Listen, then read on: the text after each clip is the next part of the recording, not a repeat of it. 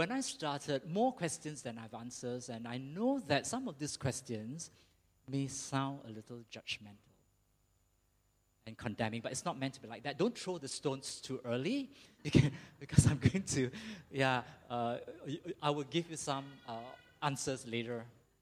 For example, you know, I, I wonder whether you young people think that it is all right to just change job because there is another one with a higher pay. That's all. I mean, there no, there's no other reason except that it pays you better. Is it okay to change job? I, I want the parents to tell me, is it really all right to push your, uh, your children academically when they are actually quite smart? I mean, they, they are not falling behind. They are, they're all right, but you are still pushing them academically? Is that all right?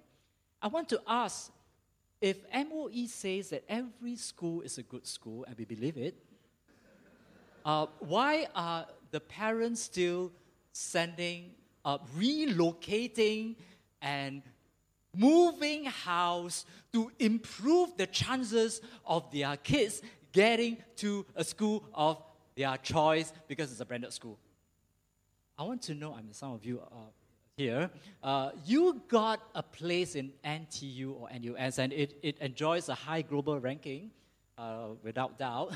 And then you are offered a place abroad, and you will give up that coveted position in NTU and go abroad to study.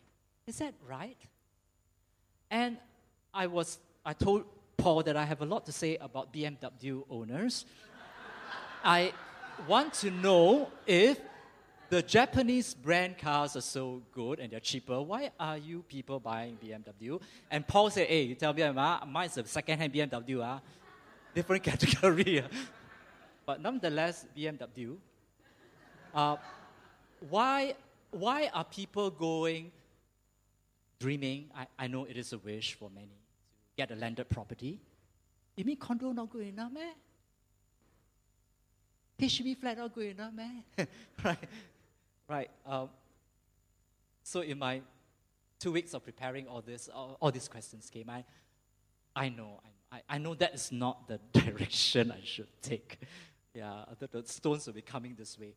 I let's look at the word. All right, let's talk about first wealth.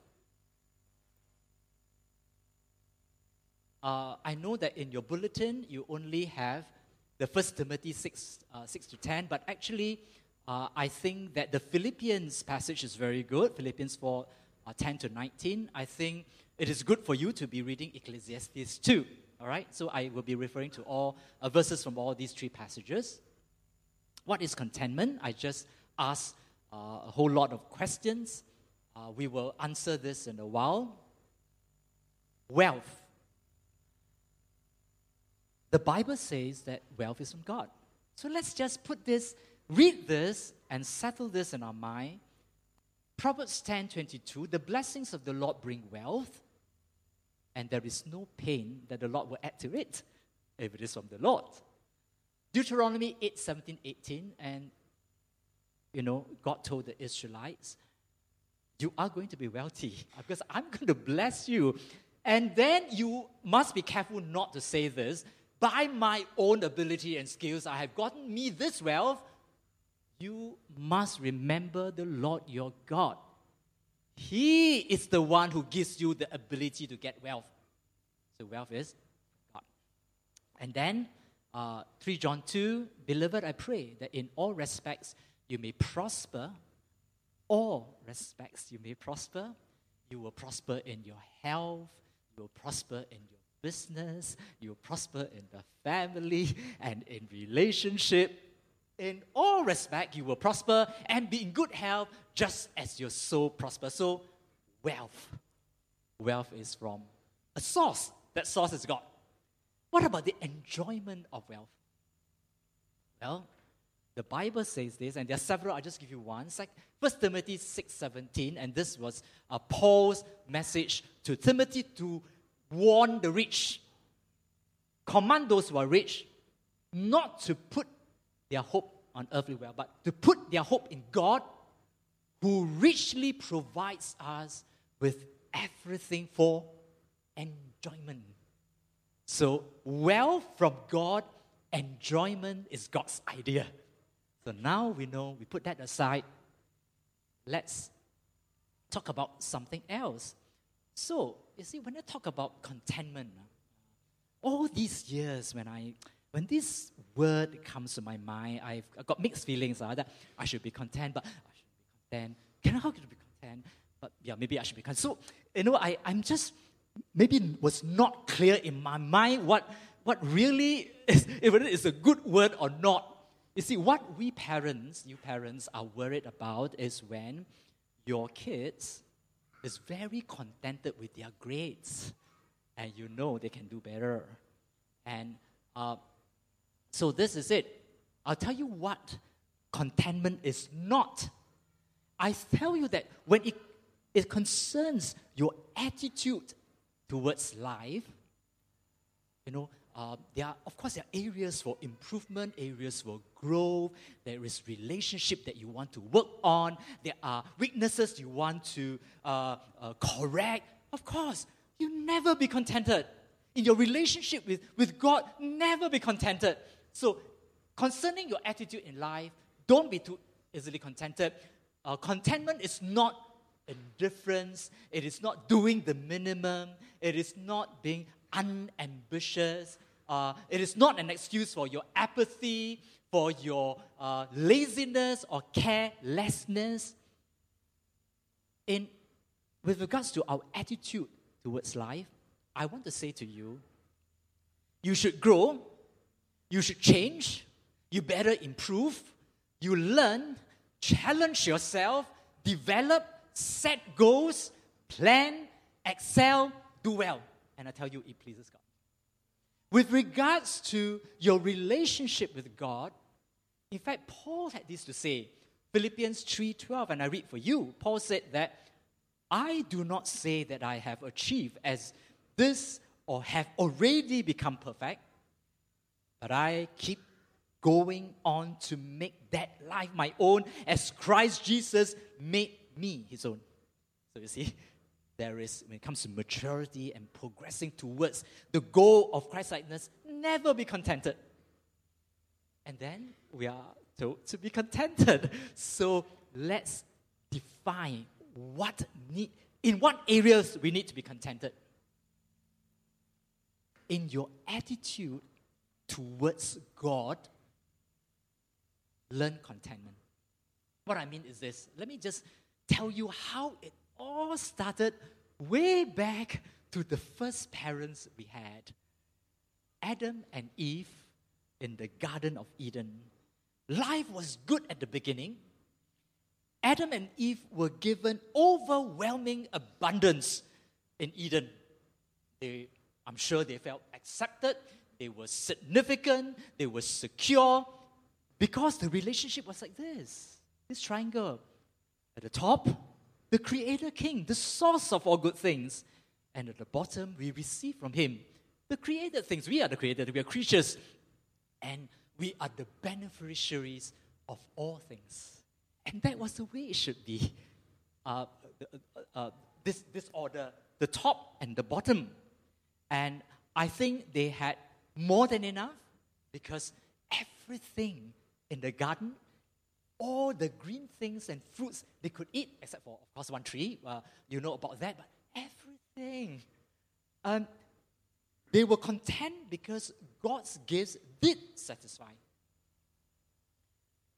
Then came the bad news in chapter 3.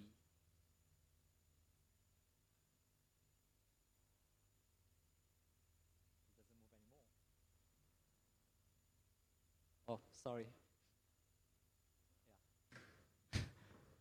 Concerning, no, uh, the, the slide after, please. Okay, this one. Enter Satan's Genesis chapter 3. Satan introduced a lie to Eve. He undermined God's goodness, trustworthiness, authority, and love.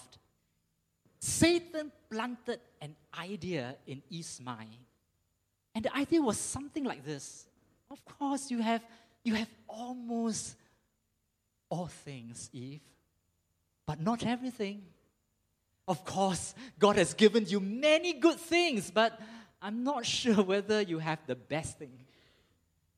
And uh, I believe that at that time when this was whispered to her ears, Eve had no unmet needs. But she began to think that she should have more. And what is this? You look at Genesis 3 6. Uh, when the woman saw that the fruit of, fruit of the tree was good for food and pleasing to the eyes, and she wanted to eat it, no. She didn't need the food. She was not looking for physical provision. She didn't need the food. It was the external seduction that was linked to the internal passion. That's why, and also desirable for gaining wisdom. This is my opportunity to advance my significance. There is something more. And I want that. And I, I want to remind you that that was exactly how Lucifer felt. Three archangel, Michael, Gabriel, Lucifer, with regards to Lucifer, it was, it was described as the angel of light and perfect in beauty. He had no need. He was top in the food chain. I mean, in, in this angelic host, uh, being he was, he was the top three perfect in beauty and in wisdom. And he started to think that, I wonder, if only, what if we felt the same way? And, you know, this, this compulsion for more is in, I'll, I'll tell you now, it is in all created things. Our first parent rebelled against God by loving created things more than the creator king. And things have not changed.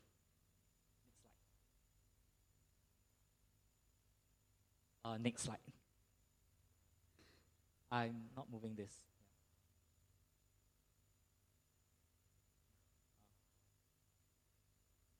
Okay. Okay, from the pleasure from things to the pleasure in things. This is how it looks like. Let me illustrate this. The, the first, the Acts 20 verse is what it should be. This is the attitude of a person who got it right. Paul. Paul said that, I have not coveted anyone's silver, gold, or clothing. You know, you yourself know that these hands of mine have supplied my own needs and also the needs of my companions. In everything I did, I showed you that by this kind of hard work, you must help the weak. Remembering the words of our Lord Jesus Himself, who said, it is more blessed to give than to receive. You see, this, the gift is from Him. I receive this gift. I use this gift. I share this gift. I enjoy this gift. Pleasure from things. But Satan corrupted this. From the pleasure from things, you now have pleasure in things. And, and so now you, you don't earn money to spend and use, you earn money because you love money. You just want more money. I love money and I want to keep money. And you, you fall in love with the things. And so in James, uh, uh, it is stated here your gold and silver are corroded, talking to the rich. You have hoarded wealth. And uh, in Romans 1 22 to 25, although they claimed to be wise, they became fools. They exchanged the truth about God for a lie, and they worship and serve created things rather than Creator. Now, I let me just say this that um, contentment is elusive because sin is pervasive. The lure for more will always be very compelling, and I want to explain to you why why we are like this. It is because of our status as creatures, not creator. Creatures are finite and incomplete compared to a God who is infinite and complete. And because of that, we will always be below God. We will not always have as much as God. Never. And there is always this, uh, uh, we, are, we are vulnerable to this allure for more. We want to build our significance. And, and we think that this, this significance that we want so much can be received from another source because God is not giving us everything. So that is the reason why uh, this discontentment grow, and that was how Eve and Adam fell. This was how Lucifer fell. And but you know, right at the bottom, uh, I, this is the way God created us. God created us to find significance in Him, and there is no substitute. The more we strive apart from Him, the emptier we will feel without Him. Let me just give you an example of what I mean. Let's say that we are all like botanic gardens, uh, Singapore botanic gardens. Uh, uh, our life is supposed to be fulfilling, beautiful, flourishing in all areas, and there is only one way this botanic gardens can be satisfied, fulfilled by the rain of God. The dew and the rain and the nourishment from the soil, and God will take care of this garden. And one day, we just realized that, hey, rainwater, polluted rainwater, there must be another source. What about spring water? What about the lake in the Swan Lake, the water there? And we start to look for another source, and we need buckets, right? And we use our buckets to just water botanic gardens, and we, we stop receiving from this source and we start watering the garden. Can you imagine what the botanic gardens will look like? The more we strive apart from Him, the emptier we will feel without Him. Which is ex- it's exactly what so many people are feeling. We are never satisfied because we cannot feel this, this botanic gardens of our life, this garden of our lives. All right, and I, when it comes to when it comes to this topic about money, wealth, and all that, now you got to learn from the experts, right? If if you want to learn about money now, you would you would pay for a Warren Buffett and you want to take notes and listen and tape and, and screen and, and pass around. Uh, but, but since this is a church, let's look at uh, let's look at Bible character. lah. And he will be, he has to be Solomon. When Solomon talks about money, you want to sit up and take notes. All right, now take notes. All right? You ask Solomon, and Solomon will tell you that he has taken care of his garden, and I tell you, his garden is not botanic gardens.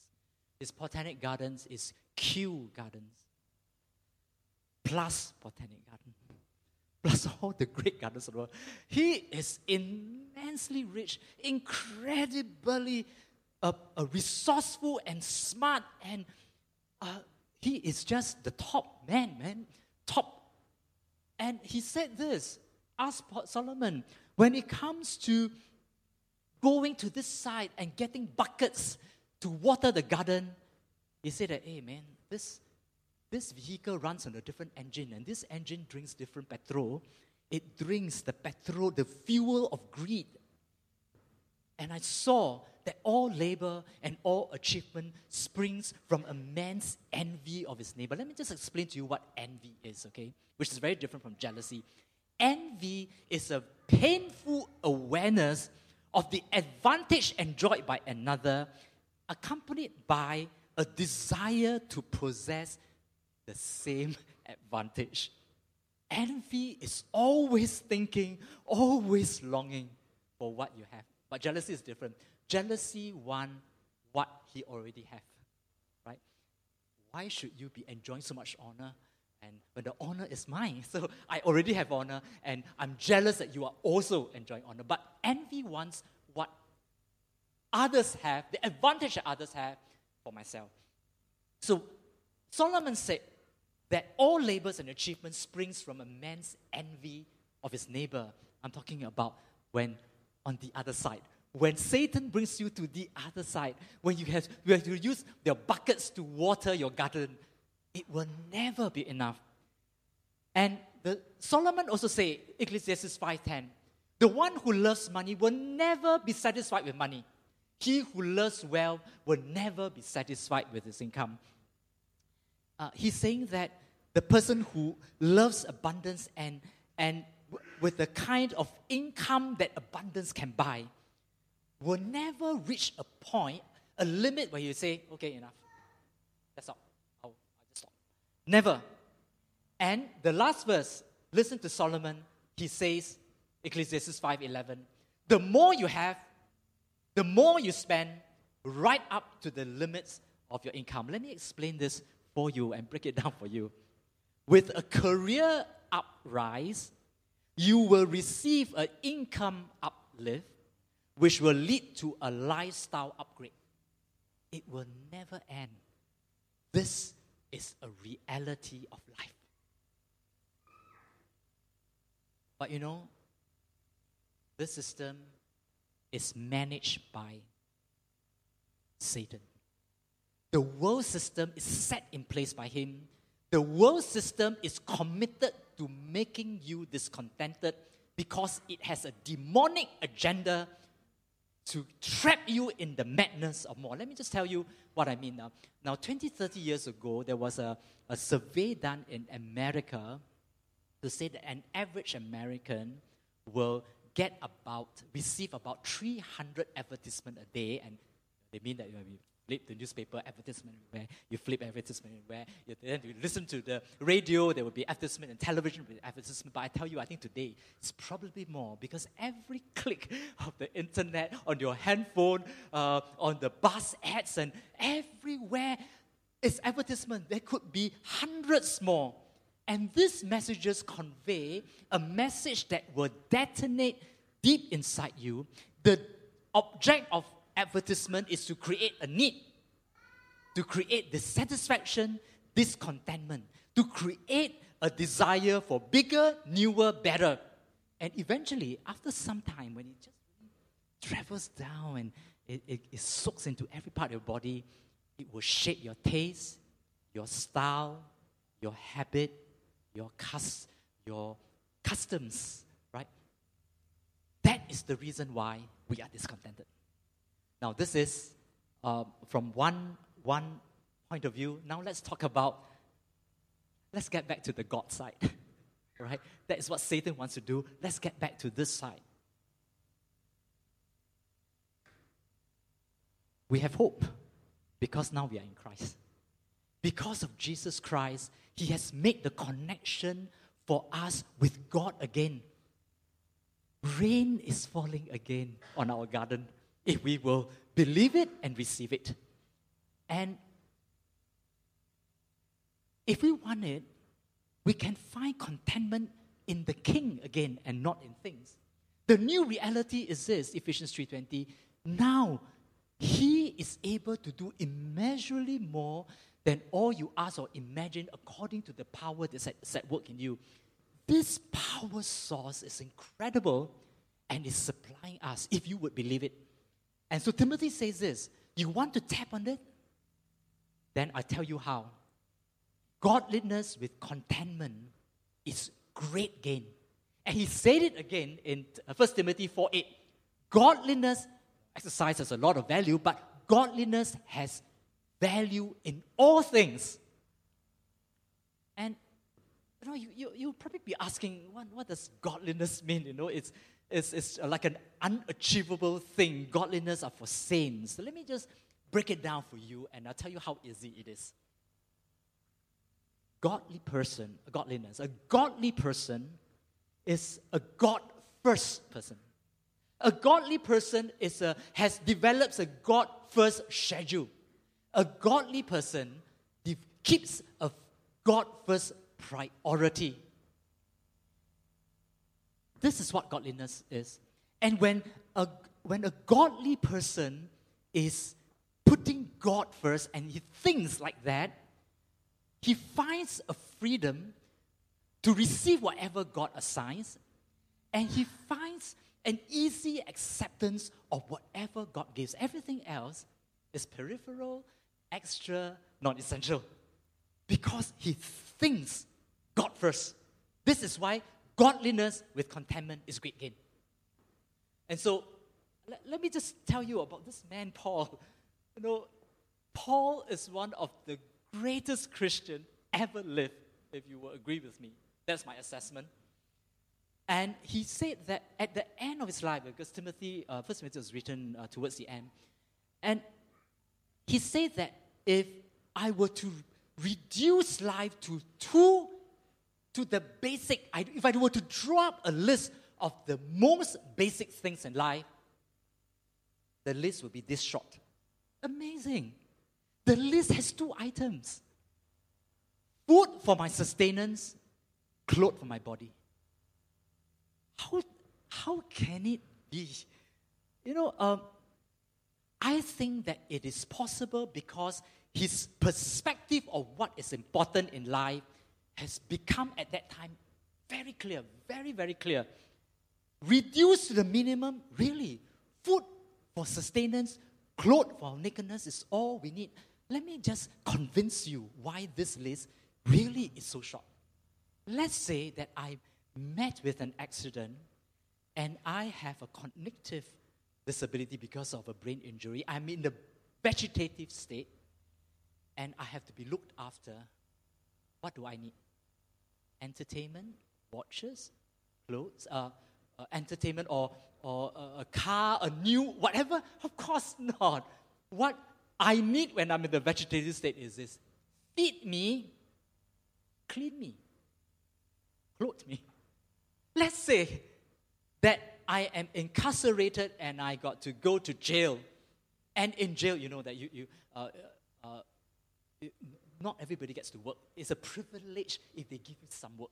Otherwise, you will be cell, canteen, not canteen, the place where you eat. It's not a canteen. You are served whatever you are given. You bathe, back to the cell, out for a walk for an hour, bathe, back at the cell. What do prisoners need? The most basic needs they will give you and they'll promise you is you will have a set of clothes, a t shirt and a short, and you'll be fat. Let's say that I'm old and frail one day and I need nursing care and you have to send me to a home. What then do I need? I will need diapers. I need to be clean and clothed. And I need food. Really, if you think about it, reduced to the barest minimum, the list is really this short. Everything else is for enjoyment, is given. Whatever God wants to give me, I take. Whatever I can enjoy, I accept. I thank God. But these two things God will not deny. And I tell you that if when the blessing comes from God, then we have the freedom to use it. So I, I then I finally uh, talked to my brother about it. Like, you know, you, you, you don't know about my brother, then I'll tell you now. Can speak freely because I know he won't listen to my sermon. my brother is actually a very rich man. And across the road you will see a property next to a construction site. That is his property. It's deep. It's deep. there is a driveway to the house, and that, that's his home. And then he decided that, ah, nah, I think I better move to closer to the church in the Hougang. He didn't sell this. I just leave it there. He buys another one, Semi D, nearer to his Hougang church and, and he, didn't, he didn't just uh, renovate and live there, he had to tear it down. And he had to build a basement and a swimming pool and three stories. What? And he has to own Lexus. He always drives Lexus. So one day I asked him, you know, uh, Lawrence, you just um, explain uh, to me, you know, the, your views of life, possession, are you contented and all that. You know, actually, I, I, I think it is like a bit excessive. And, but it, you know, he, he, has, he has this philosophy, and I, I think I understand his mind. Ecclesiastes 5.19. Do I have it here? Yes, Ecclesiastes 5.19. The God-first life leads to a gradual detachment to things. And he says this, to every man whom God has given wealth and possessions, he has given him the ability to eat from them, that means to enjoy them, to receive his reward and to find enjoyment in his toy. These things are the gifts of God. And I know exactly what he means. Very few people in his cohort are doing so well. It is God given. Every time he invests is the right time. Every time he sells, it is the right time. Every risk he takes is a good risk. And he said that, oh, I'm too busy with church. Really, he, from a very young age, is always, always so busy with the kingdom of God. And so now that he's wealthy, he goes for long holidays and he sponsors his whole family, all right? I mean, not me, lah, I mean, his family, okay? His children, uh, in laws, everybody, they, in fact, they are, they are going this week, all right? They're going to, uh, for holiday sponsored. Everybody, uh, everybody's fare is paid for. And uh, two times a year, the family goes for holiday. You can go for a long holiday. Why? Because it's enjoyable. What? And uh, why do you, they, they, go to restaurants and very expensive uh, places, and sometimes I, this one, I, sometimes I get to eat. And because it is, it is very pleasurable. It's nice. The food is nice. Come, come. We are this very good place to eat. And then he will give us a treat.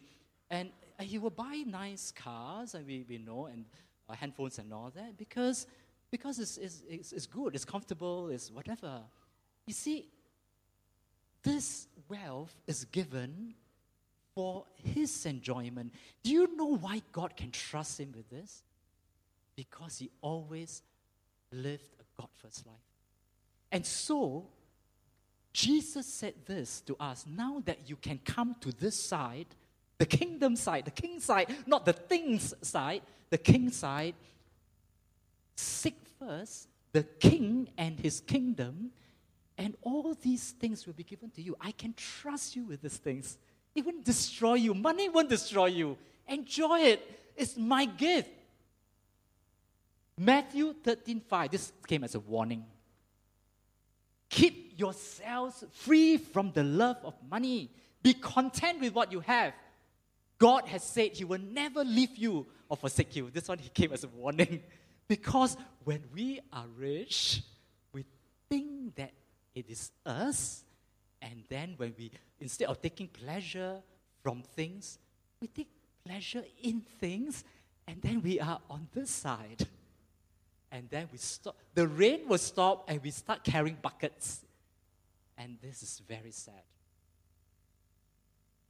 Now, at this stage, I want to give you, I want to illustrate for you what it means to be living on this side where you enjoy the rain that comes from heaven. Uh, I encourage you to do this every time you see an inspiring story in the newspaper, you will cut it out and you will put it in the file. this one is Wandering Saints of Singapore, Straits Time, Friday, 6th, 4th of April 2014. Do you know who is Tan Lai Yong? Some of you know. Let me just tell you a little bit about Tan Lai Yong. This is Tan Lai Yong the Chinese man on the left, Chinese one. Now, Tan Yong um, was a government scholar. He got a PhD scholarship to study medicine. And uh, in fact, he was uh, doing well. And so he was doing his specialist training in anesthesia, uh, to be an anesthetist. But halfway through the specialist training, in 1996, he decided to stop the specialist training and then leave uh, Kun, Kunming to go to Yunnan to work, to work for a Christian NGO. Now, what, what he does, or what the NGO does, is to train village doctors. These are not medically trained people, but the village select people who are willing to do this kind of work, foot doctors, and uh, they will go from village to village, an impoverished village, and to carry out vaccination, to dress wounds, to diagnose common illness, to teach people about uh, hygiene, right? So he trained about 500 of these village doctors. Uh, he started a medical NGO, a Christian NGO. He taught at the Kunming Medical College, and he invited a lot of Singaporeans to go to Kunming to do free surgeries uh, in the village. And in fact, he was doing so well that the uh, the Chinese government gave him uh, several awards, and I'll just tell you. Uh, this man was presented with numerous award, award for his work in China, including one by Chinese Premier Wen Jiabao. And in 2010, he decided to come back. You know what's the reason why he decided to come back? I'll read for you. I was treated like a VIP there. This is very dangerous for the soul. That was why he came back. I am enjoying this. I'm enjoying the king, whatever the king is. And now I'm treated like a VIP, like the king. And I'm so dangerously close to the lie. And I'm afraid I'll be enjoying the, the thing. I better, I don't have any of this. I'm going back. You see how a godly man thinks? God like, so God focused. And the other thing was this when he came back to Singapore, he has, of course, a lot of friends and all that. And a member of parliament in Kian Peng said that, What are you doing this? Huh? How much do you need to run this clinic? Let's have an uplift, upgrade. I will raise a million for you. And then you expand the work in China. He thought about it. Oh, goodness, a million dollars is a lot of money. How much do I need to run a clinic a year? 20,000 Singapore dollars. You know what is a million dollars? You know what a million dollars will do to me? I will stop learning. I will stop trusting. This is very dangerously close to the line. I'm not crossing there. No, thank you. This is the work God has given to me. It will come from Him. I will do the work of God. And so, when he came back to Singapore in, uh, at the age of 53, uh, he was interviewed. At the time when he was interviewed, 2014, he has no home to his name, he has no car, and he does not have a TV set. Sounds a little bit like me, right? But I got a flat. Okay? Yeah. But he has nothing. And what does he do in Singapore? Back in Singapore, he sits in an autism autism focused path like school. He hangs out with the migrant workers. He studies with he studies the downtrodden and the marginalized. He teaches a course in uh, Alice, uh, uh, Alice and uh, Peter Tan College, right? Um, CAPT.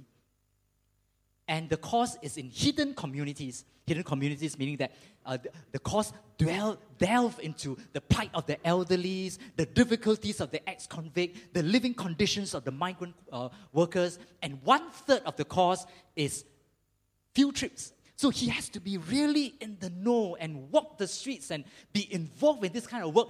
Then he can teach it really life to life. He got to teach it and influence.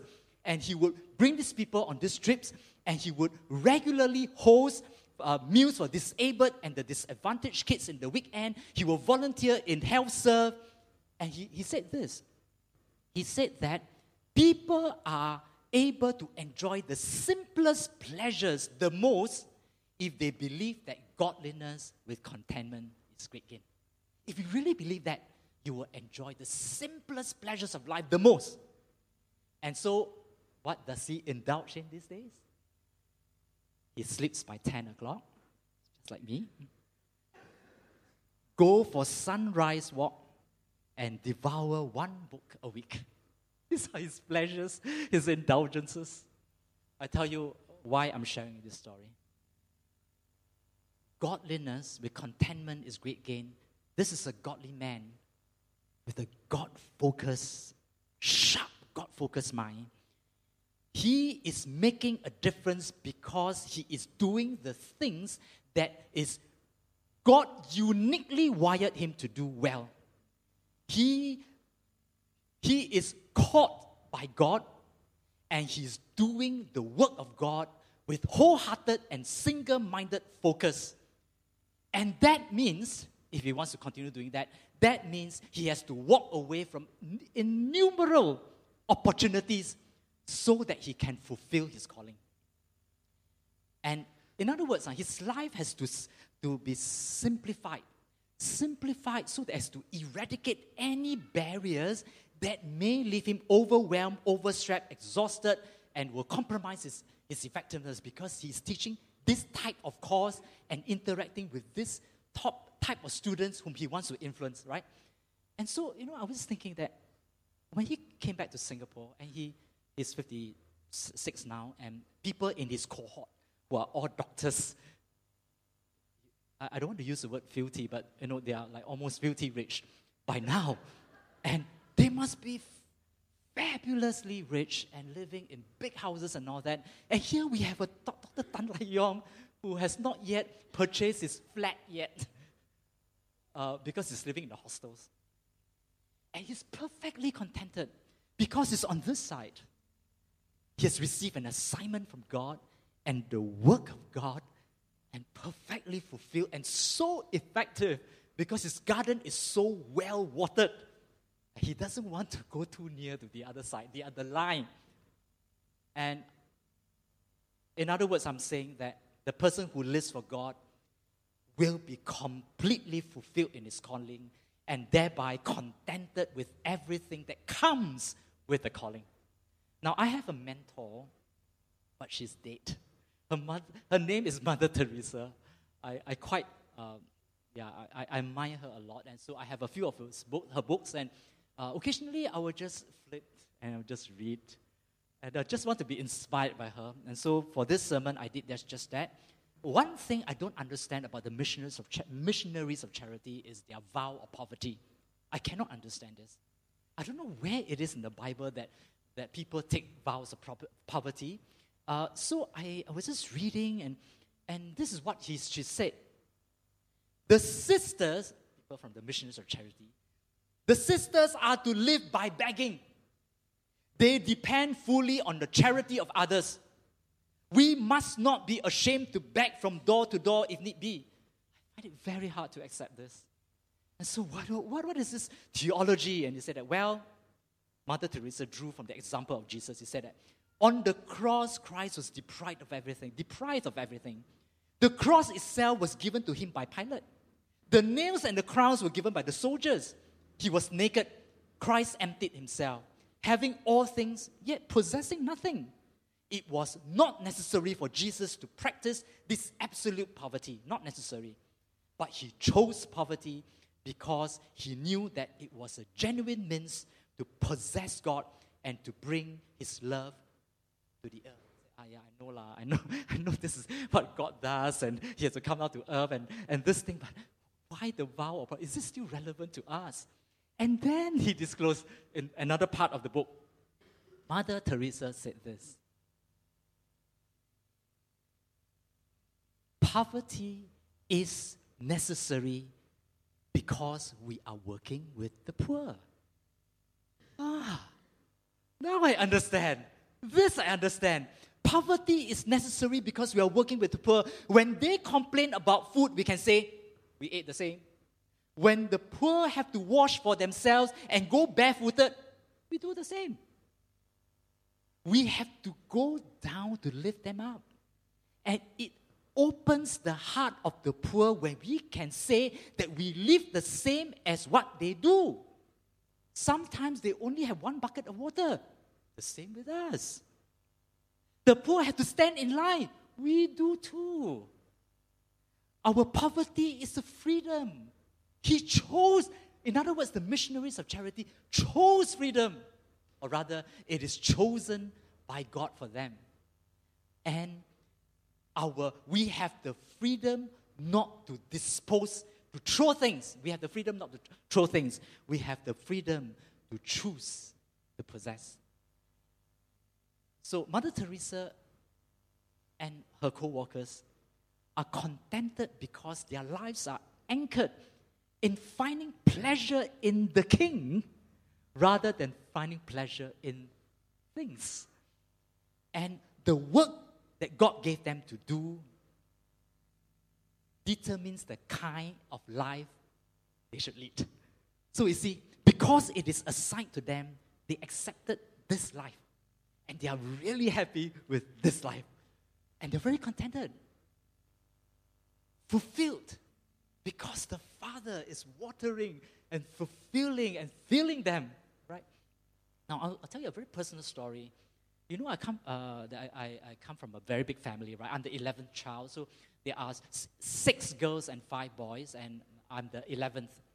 Uh, when my mother gave birth to the eighth, uh, the, that means the fifth girl, uh, a friend of my father begged her, begged my parents, please, please, you have already seven kids, give me this one. I really want, uh, because she was barren for many years.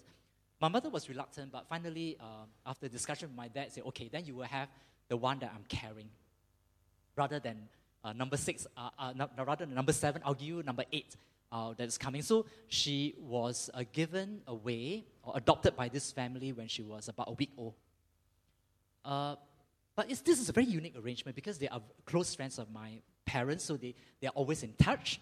So uh, this baby sister would always come home for many, many things Chinese New Year and all that. So these are your parents, and these are my adoptive parents, and these are my parents. So she has two families. She grew up knowing this.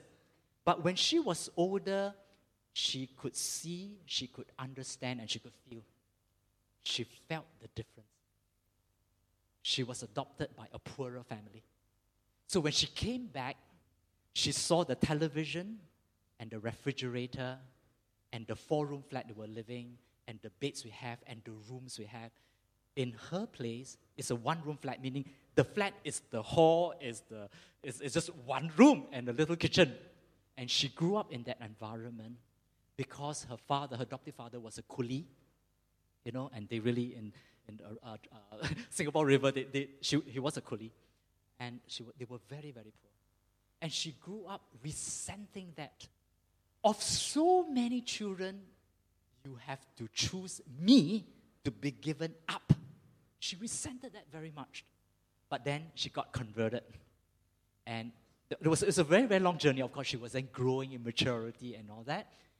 And later on in life, she understood why. She understood that it was because of her, and I tell you it is the truth, because of her, that was an uplifting of that poor family. They could then own a, a, decent flat and own things and they were provided for. They were lifted out of poverty because of my sister's ability to make money. And later on in life, I'm still seeing that happening. Do you know that their adoptive parents are gone? So she's, she's now with us a lot more. She's still helping the brother, the, uh, uh, uh, this couple adopted another son, all right? So she has an adopted brother, uh, helping the nieces and the nephews and the sister in law and the brother, and still helping them because they have some difficulties and helping and helping. I tell you, of all the 10 siblings I have, excluding me, of course, I, I know I'm nowhere near there. But the other nine, besides Pauline, nobody has a heart like Pauline, a heart of gold, sacrificial, giving, patient, enduring, long suffering, giving, giving. Pause. God chose that life for her because God knew that this assignment was for her. And finally, when she became a Christian, she accepted this as her role in this family life and realized the difference she has made. She's contented that this is also bad after all. You know, God used me. What a wonderful opportunity to be a servant of God. This is what I mean. Godliness with content. Godliness is thinking God, right? And uh, I, I want to, we have time. So, I want to tell you things, this thing, that godliness has to be learned. It has to be learned. And so Paul said this. I want to ask you first on the left hand uh, column do you think that it is possible for a Christian doing God's will to suffer lack, to be in need, in pain, in want, and be hungry? Is it possible? Entirely possible. You must never think that we will escape these things. On the right hand side, and you're familiar with that, I've referred this many, many times. Uh, Paul said this I'm not saying this because I'm in need, for I have learned to be content. I've learned. Even Paul had to learn to be content. in whatever circumstances. I know what it is to be in need. I know what it is to have plenty. I have learned. See, again, he's saying, I have learned. But now he says, a secret. The secret of being content in any and in every situation, whether well fed or hungry, whether living in plenty or in want. How did he learn? He learned through life, he learned through ministry over a very extended time of walking with God, living with God, experiencing God, and seeing God work. So, I've shown this before. This, this verse that never failed to amaze me that contentment is learned, I think, by subtraction, not by addition. But normally, right? You, you, you don't learn to be more and more contented when you have more, you're more and more abundant. Usually, it's the reverse. When you lose your health, when you lose your, your child, when you, when you lose your investment, contentment is learned by subtraction. It is not what you can live with that, that is an issue. It's what you can live without. And so, this is a man who learned to live without. And he said that he has been imprisoned more often, loss of liberty, flogged more severely, you know, loss of, uh, you know, uh, uh, even, even basic rights, exposed to death again and again.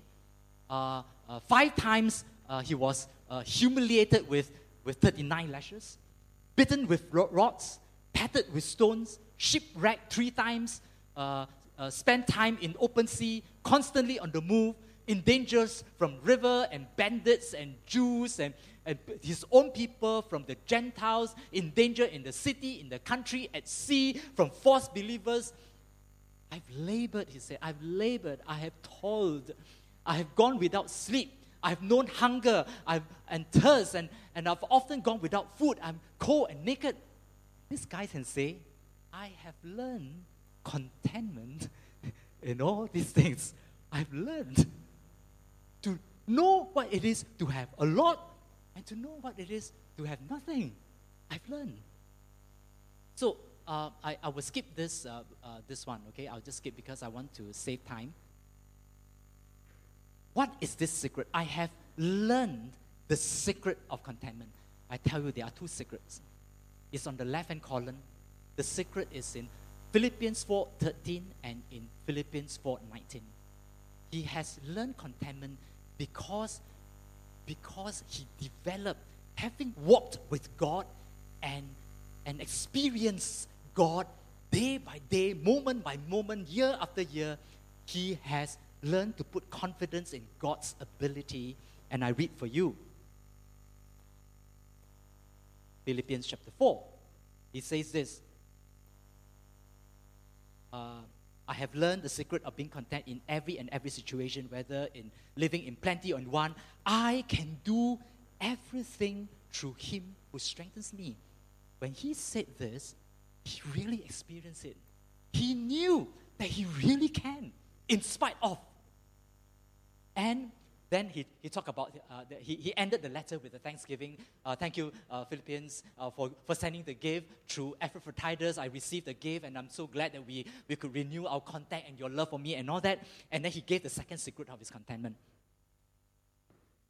My God will supply all your needs according to his glorious riches in Christ Jesus. I have learned. Let me tell you how you can receive.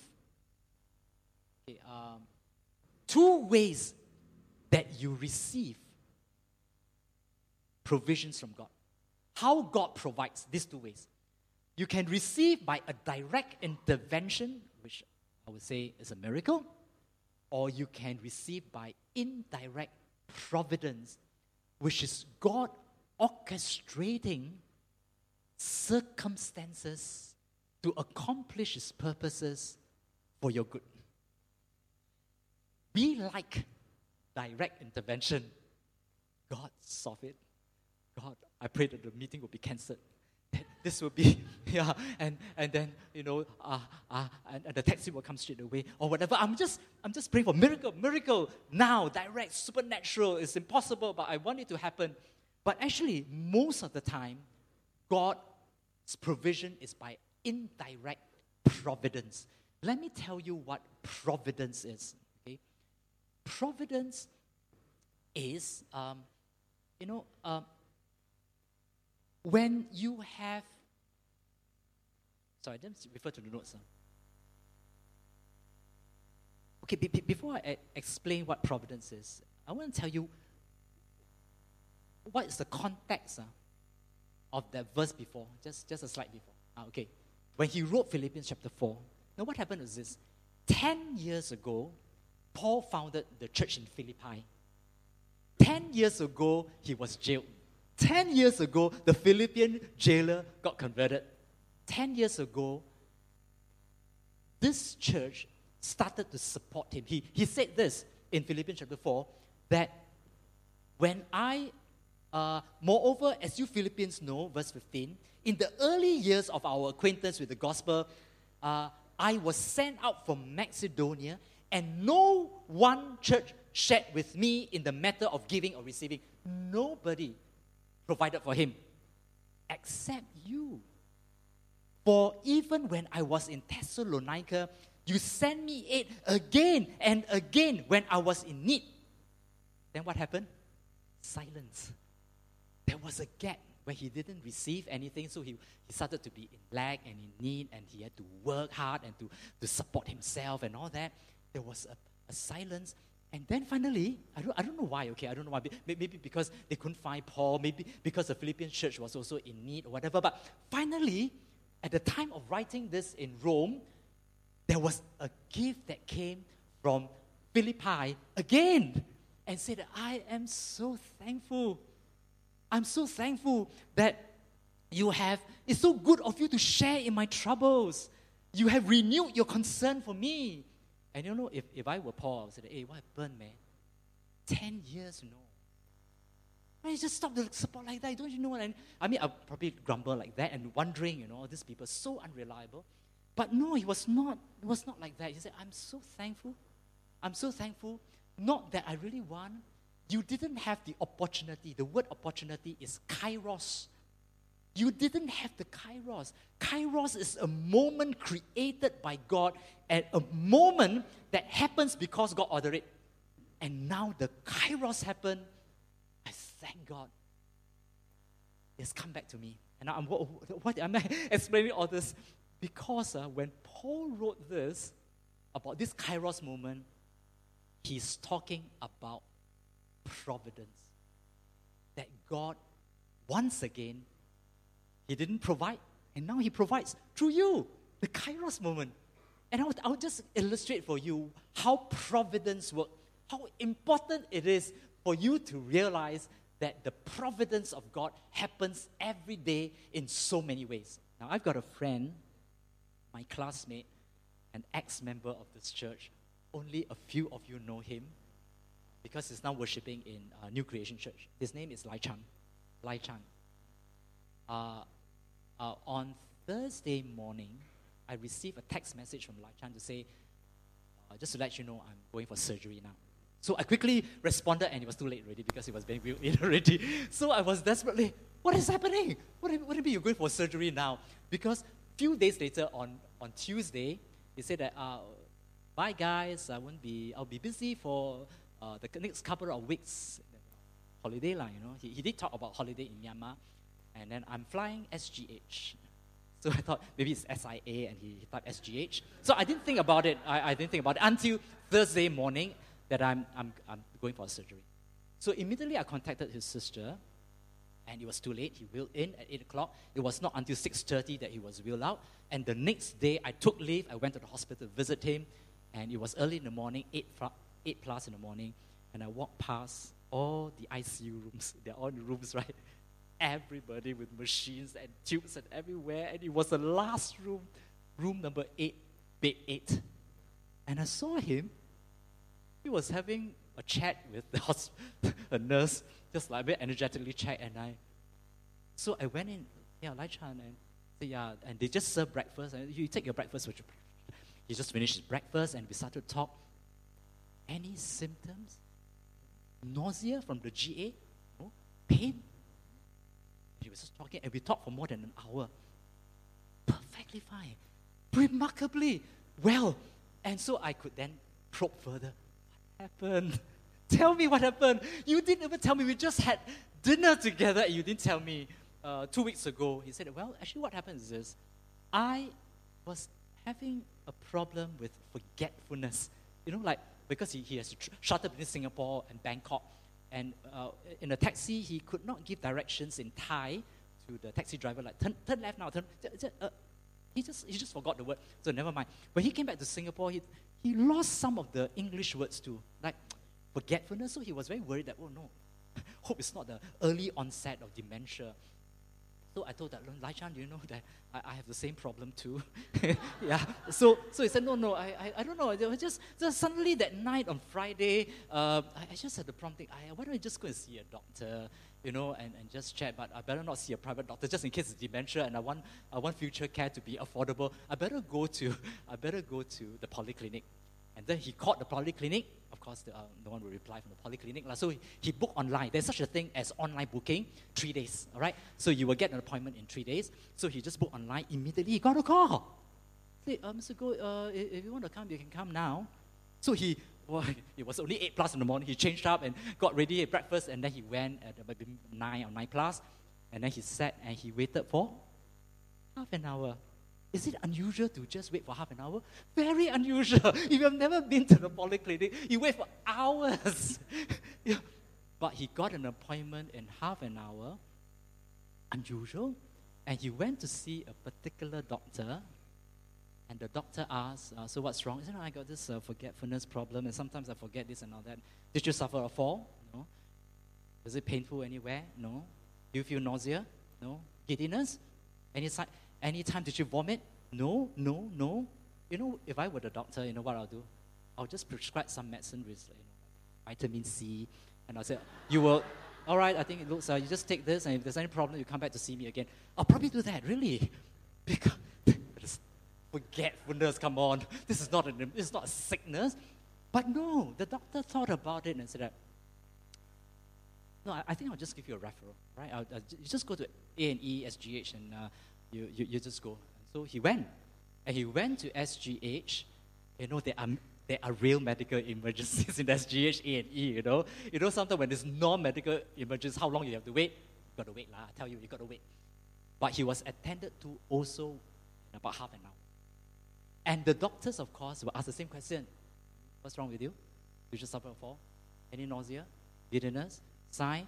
Pain? No, no, no, no. You know what the SGH, A and E doctors will normally do? It's probably nothing, lah. right? It's possible. It's very po- entirely possible. They say, all right, okay, we'll order a scan. They ordered a scan for a non-emergency case.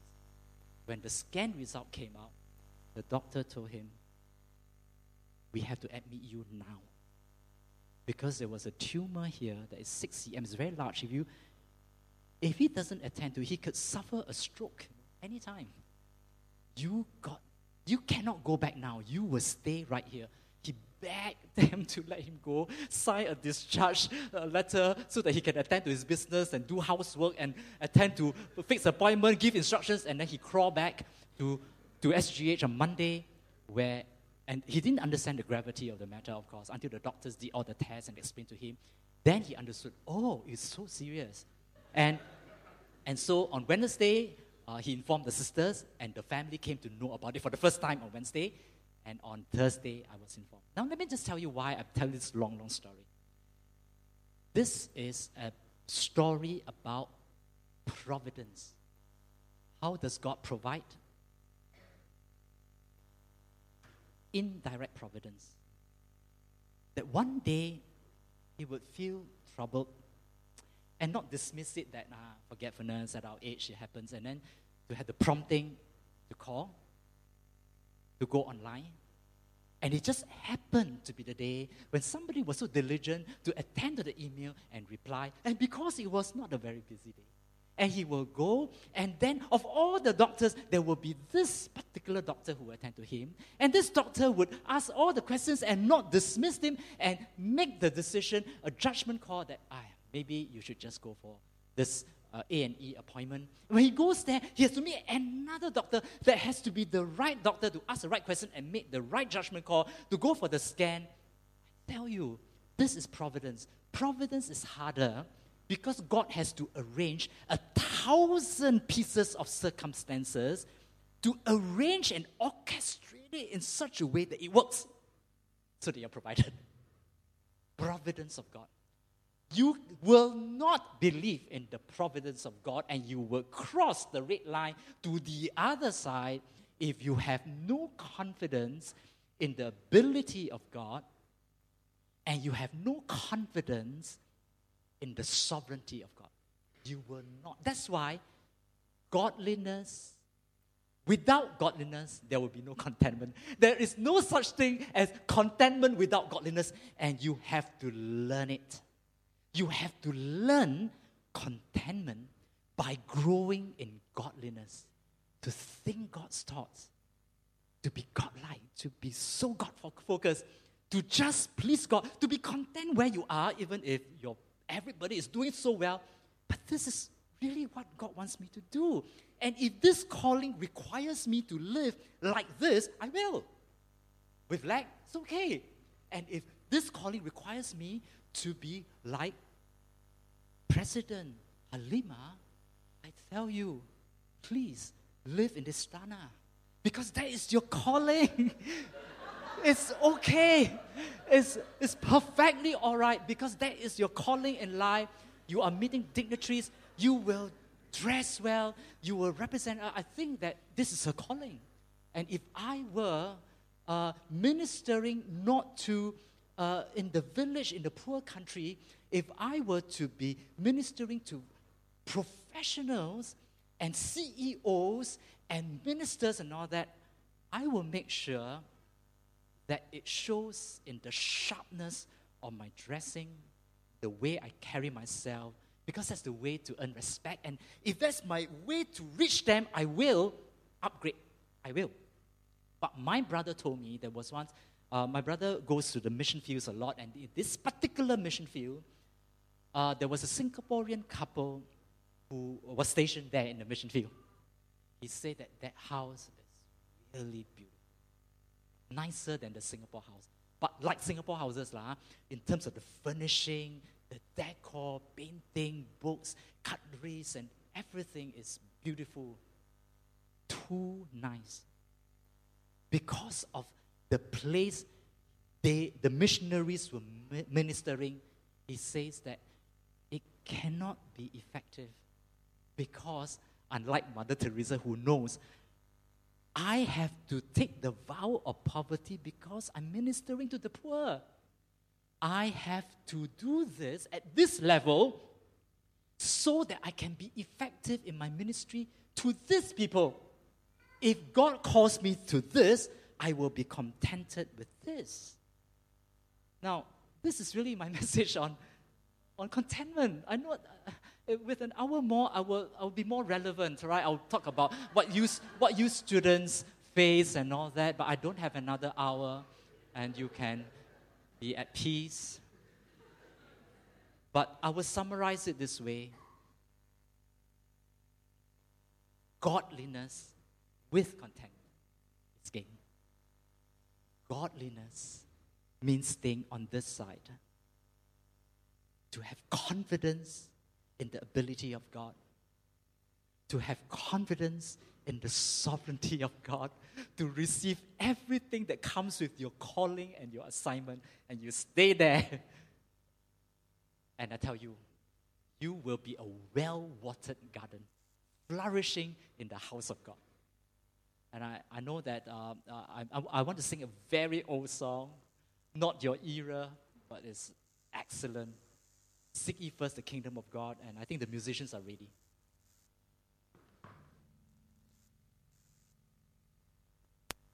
This song is full of theology.